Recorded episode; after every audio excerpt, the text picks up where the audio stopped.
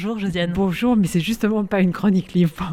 Pour, ma dernière chronique de la saison, je voudrais vous parler de l'Arche, puisque pour la première fois, l'Arche Magazine a un numéro d'été pour la première fois depuis la nouvelle formule. Et c'est un numéro très riche et on n'a pas eu le temps de faire une émission parce que l'été arrivait, etc. Donc je voudrais en dire deux mots. Je ne vais pas pouvoir parler de tout malheureusement. Donc le dossier principal, c'est sur le Chambon-sur-Lignon. Alors le Chambon-sur-Lignon, je pense que tous les auditeurs savent où c'est. C'est un, village, c'est un village des Cévennes de grande tradition protestante qui, euh, de tout temps, a eu une, comment dire, a été un village d'accueil. Et il se trouve que pendant la guerre, c'est une très belle histoire, mais en même temps, c'est peut-être un peu trop une exception française. Il a sauvé de nombreux juifs, il a accueilli aussi de nombreux écrivains qui sont venus là, euh, pas, pas seulement pour se réfugier, mais aussi pour travailler.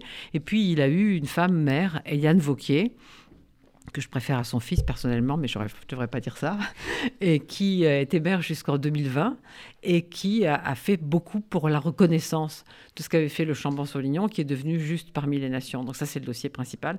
Il y a un autre dossier sur cette affaire qui a été une tragédie euh, qu'on n'arrive pas toujours à avaler, j'allais dire, c'est l'affaire euh, Alimi, l'affaire Sarah Alimi. Donc il y a un euh, un rappel des faits par Marc Wetzmann. Il y a une réflexion sur justice et droit de Daniel Cohen-Lévinas. Il y a l'opinion de Robert Banater et de Patrick Klugman.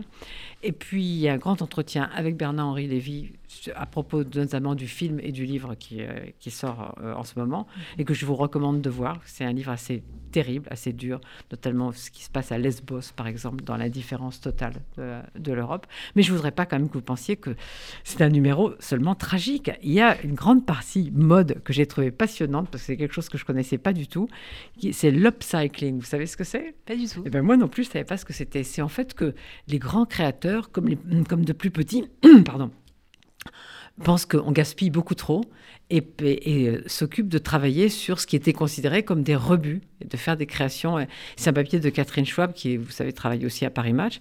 Et, euh, consultante. Et du coup, c'était tellement bien qu'on a mis deux pages de plus par rapport à l'entretien habituel et vous découvrirez des tas de choses. Moi, j'ai envie de m'acheter des sacs recyclés. voilà.